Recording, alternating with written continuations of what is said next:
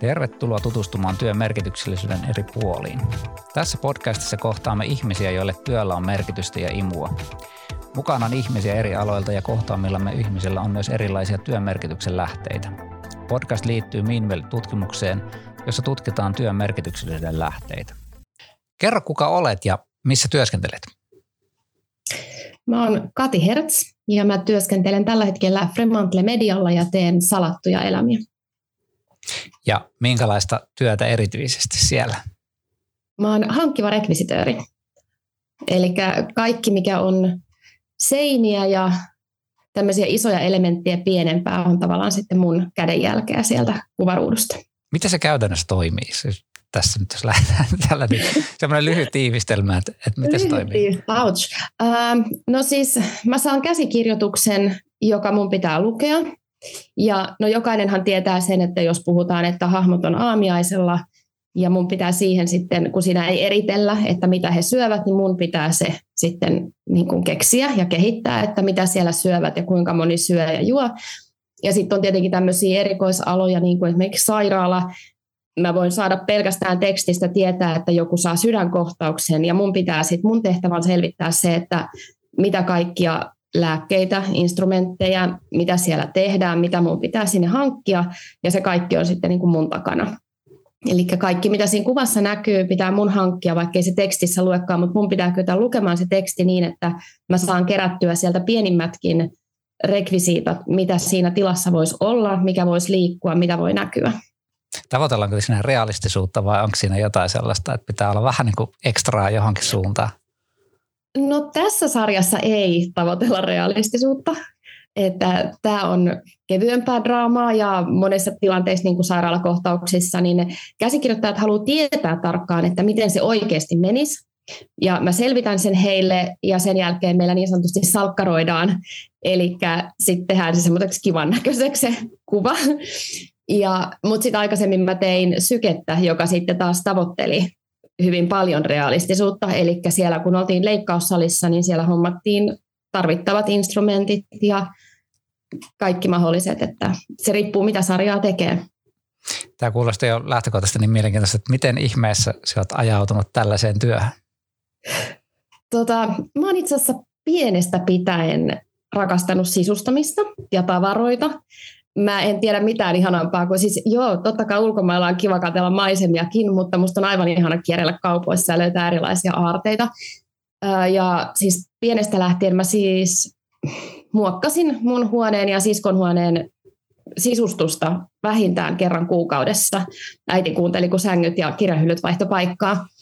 Ja sitten 15-vuotiaana mä päädyin Maikkarille työharjoitteluun tarpeiston puolelle ja sinne tielle mä sitten jäin. Tuota, oletko käynyt siis minkälaisia koulutuksia tähän näin vai oletko itse oppinut tässä työn ohessa? No itse asiassa tälle puolelle en juurikaan ole käynyt koulutuksia, mutta todella kun mä aloitin sen 15-vuotiaana, niin siinä on aika paljon tullut sitten niin kuin työn kautta opittua sekä hyvässä että pahassa. Mutta sitten mä oon tota, kun mä oon TV-puolella tehnyt paljon muutakin, että kun mä oon sitten tehnyt näyttelijänä ja opiskellut tuotantoa ja markkinointia, mä oon ohjannut, niin se on niin laaja se kokonaisuus, että sitten siellä on tullut monelta muulta osa-alueelta sitä koulutusta valo- ja äänisuunnitteluun. Ja sitten tämä on vain niin yksi osa sitä, mutta takaisin alkujuurilla. Kyllä, ja aika useinhan nämä työ, työt nimenomaan opitaan sillä työpaikalla ja on semmoinen kuin työssä oppimista, että vaikka sen koulutuksen olisi jostain saanutkin, niin silti se tavallaan joutuu sen työn itse opettelemaan siinä lähtökohtaisesti. Ja tämähän on niin kuin erittäin hyvä esimerkki siitä, että miten ammattilaisia tulee siinä työn ohessa, että siinä sen oppii sen varsinaisen käytännön työn. On, ja tämä ala on muutenkin paljon sellaista, että toki moni käy kouluja, oli he sitten näyttelijä, ohjaaja lavastuspuolelta, mutta tämä ala vaatii paljon itseltään. Että jos ei se ole sinussa niin kuin sisäisesti syntynyttä ja ominaista nähdä visuaalisesti asioita, niin ei sitä kirjasta opita. Kyllä. Tuota, mikä sulla on erityisen tärkeää tässä työssä? Minkälaiset asiat niin kuin nostaa sitä motivaatiota tätä työtä kohtaan? No tässä on se, että kun saa tehdä kokonaisuuksia, isoja visuaalisia kokonaisuuksia, niin se, se antaa mulle paljon, kun sä pääset hahmo, jostain hahmosta rakentamaan sitä, että mitä se hahmo syö, minkä värisiä tyynyjä sillä on, millaisista kukista se tykkää, niin se ihan se kokonaisuus, kun sä pääset rakentamaan jotain hahmoa. Ja sitten kun mä oon tehnyt ihan siis sisustuksia, makuuhuoneita ja asuntoja, niin se on vähän niin kuin, tytär kysyi multa joskus, että mitä sä äiti teet? Mä sanoin, että no se on vähän kuin isolla nukkekodilla leikkis. Että ne on vaan niin kuin oikein kokoisia asioita, mutta sitähän se on. Mm, ja tämähän on tosi mielenkiintoista näin, kun ei itse ole sillä alalla ollut hirveästi, niin tuota, ollut ollenkaan, sanotaan suoraan näin, niin tuota, eihän me ajatella tuota. Eihän me ajatella, että joku rakentaa niitä. Me mm. ajatellaan sitä tarinaa ja tämmöistä näin. Mutta sitten, että on tosi mielenkiintoista, että miten se ää, tavallaan se persona tulee myöskin siinä, että minkälainen hänen kotinsa vaikka, mitä sillä kotoa löytyy. Tämä on Joo. tosi mielenkiintoista.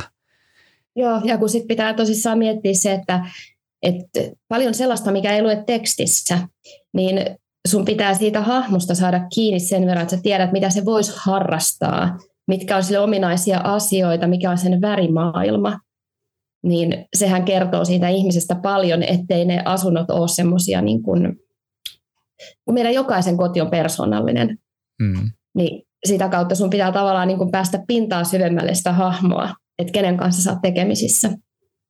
No nyt jos ajattelet tämmöisiä arkipäiväisiä niin kuin työtehtäviä, mitä sulla on, niin minkälaiset asiat niistä saa syttymään? Että mitkä on niin kuin sellaiset, että hei nyt, nyt niin kuin sormet kiilu, tai silmät kiiluimet ja sitä työtä päin?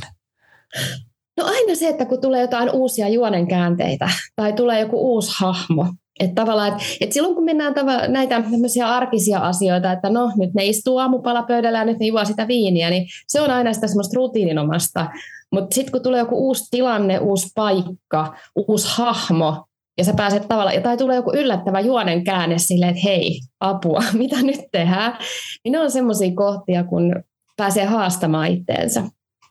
No tuleeko sulla jotain mieleen, joku esimerkki viime ajoilta, kun tunsit tällaista, jos sä koet tekevästä tällaista merkityksellistä tärkeää arvokasta työtä, niin voisiko siitä pienen lyhyen kertauksen tehdä? No siis merkityksellistä. No itse asiassa sen mä koen sitä kautta, että mullahan on siis toinenkin ammatti, mitä mä teen tässä keikkoina sivussa. Ihan toiselta alalta mä oon lähihoitaja, mä oon lastensairaalassa töissä ja siellä on siis tämmöinen pienen lapsen vanhemmat. He ovat yli puoli vuotta viettäneet sairaalassa aikaa. Ja sitten vaan kysyivät, että miten, että kun he näkee mua vaan viikonloppuisin, mä sanoin, että joo, että mä oon tota TV-puolella, mä teen töitä arkipäivät. Ja sitten he sanoivat, että, tota, että, että ihan niin kuin he rupesivat kehumaan, että aivan ihanaa, että kun tehdään suomalaista draamaa ja suomalaisia ohjelmia, että kun hekin viettää niin kuin viikosta ja kuukaudesta toiseen siellä sairaalassa. Ja sitten kun on välillä niin väsynyt, että vaikka ulkomaalaiset sarjat on hyviä, mutta he ei jaksa lukea niitä tekstejä, ja se vaatii eri tavalla sitä keskittymistä, kuin että sä katsot kotimaista niin kuin viihdettä ja draamaa. Ja meidän salatut elämät nyt tulee joka päivä sen puoli tuntia, niin siinä on suhteellisen kivasti sitä katsottavaa. Niin siinä koki semmoisen, että okei, että, että vaikka usein tätä kotimaista sarjaa ja kotimaista draamaa lytätään, että ulkomailta tulee parempaa tavaraa, mutta on se ihan totta, että siinä vaiheessa kun sä oot väsynyt ja sä et jaksa keskittyä hirveän haastavaan tekstiin ja tämmöiseen sisältöön, niin onhan kotimaisia helpompi katsoa. Niin siinä tuli semmoinen olo, että okei, että no, on näistä sentään jotain iloa jollekin. Ja vaikka nyt kaikki sanoo, että ei salattuja eläimiä katso, niin onhan meillä nyt kuitenkin katsojaluvulta yli miljoona katsojaa, että joku niitä nyt kuitenkin katsoo.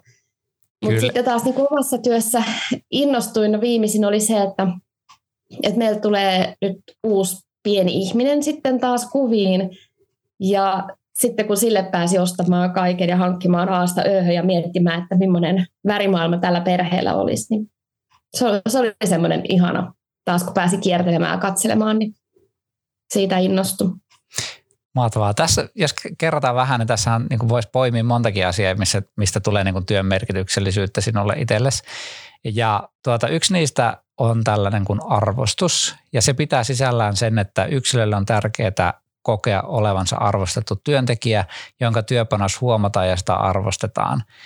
No nyt tässä on jo vähän tullut sellaista, että, että välttämättä sitä ei aina huomaa siinä, että se ei tule kiinnitettyä huomiota siihen, niin miten se, koet tämän asian omassa työssään, niin saatko se jostain arvostusta ja ää, miten se itse koet tämän arvostuksen niin näkymisen omassa työn merkittävyydessä? No se on itse asiassa jännä, koska tämä meidän osasto, eli lavasteosasto, on se, mikä jos televisio katsoo, niin on joka ikisessä kuvassa. Yksikään kuva ei ole ilman lavasteita, koska ulkona olevatkin asiat on lavastetta. Kaikki, mikä siinä kuvassa on, on lavastetta ja rekvisiittaa, ja silti tuntuu aina, että kaikesta muusta puhutaan. Puhutaan maskeerauksesta, puhutaan puvuista, puhutaan näyttelijöistä ja ohjauksesta. Ja sen huomaa kyllä tuolla omallakin työkentällä, että usein meiltä, niin kun, meillä käydään palaverit etukäteen ohjaajien kanssa, että mitä he toivoo. Esimerkkinä, että he toivoo ison veitsen. No, sitten jos heillä, heillä ei ole esimerkkiä siitä, että me halutaan nimenomaan tämän näköinen, näin iso, tämä veitsi, niin sehän jää loppupeleissä tulkinnan varaan. Ja me saadaan tieto, että he haluavat ison veitsin, me hommataan iso veitsi sinne, ja sitten voi olla, että kuvaustilanteessa ohjaaja saa ihan hirveän hepulin siitä, että tämä ei vastaa hänen mielikuvansa isosta veitsestä. Ja se niin tulee hurjan usein sellainen tilanne, että, että tavallaan ohjaaja saattaa siinä tilanteessa vielä olla sitä mieltä, että no tämä värimaailma ei ole kiva tai täl, täl, tällä tavalla toteutettu ei ole kiva. Harvemmin kuulee sitä, että hei, olipa hyvin onnistunut juttu. Mutta tota, se, se on oikeastaan tämän työn haitta ha, tai tämmöinen varjopuoli. Mutta no, onneksi on sitten joskus satunnaisesti, mutta sanotaan enemmän, että kun valtaosa alalla on miesohjaaja, niin semmoinen, mistä he innostuu enemmän, niin on silloin, kun on hyvin onnistuneet verikohtaukset, onnettomuuskohtaukset, jotenkin tämmöiset niin kuin hirveän vahvat dramaattiset kohtaukset, niin silloin he muistaa, että oli muuten mageen näköistä. Mutta joku kivasti katettu ruokapöytä tai uudet verhot, niin ne huomaa näitä. Mm. Ja sitten voisi kuvitella näin, että jossain tapauksessa se sellainen, että tausta on melko neutraali, niin on nimenomaan mm. se, että se korostaa silloin sitä tarinaa, eikä niin, että se, siellä joku paistaa hirveästi niin kuin silmiin siitä lavasteesta ja sitten niin kuin huomio kiinnittikin siihen. Ja sekin on onnistumista, että pystyy tekemään sellaisen, joka ei siltä hyppää silmille.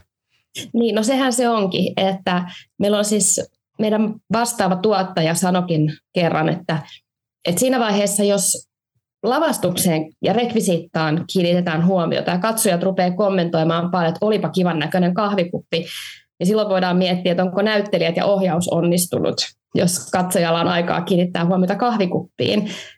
Mutta tota, ja sitten taas toisaalta, jos se asunto olisi hirveän erilainen kuin se hahmo on, niin senhän niin kun katsojat sitten bongaa, että hei, ei toi sovi ollenkaan tuohon asuntoon. Et pitää sitten vaan itse muistaa kiitellä itseään, että onnistuimme. Kukaan ei sanonut mitään. Kyllä. Ja tästä, tästä niin näkee, tämähän voi niin viedä myös kaikille oikeastaan aloille sillä tavalla, että, että meillä varmaan on monia sellaisia ihmisiä meidän työyhteisöissä, joiden työtehtävät itse asiassa on sitä, että kun he tekevät työnsä hyvin, niin kaikki toimii moitteetta.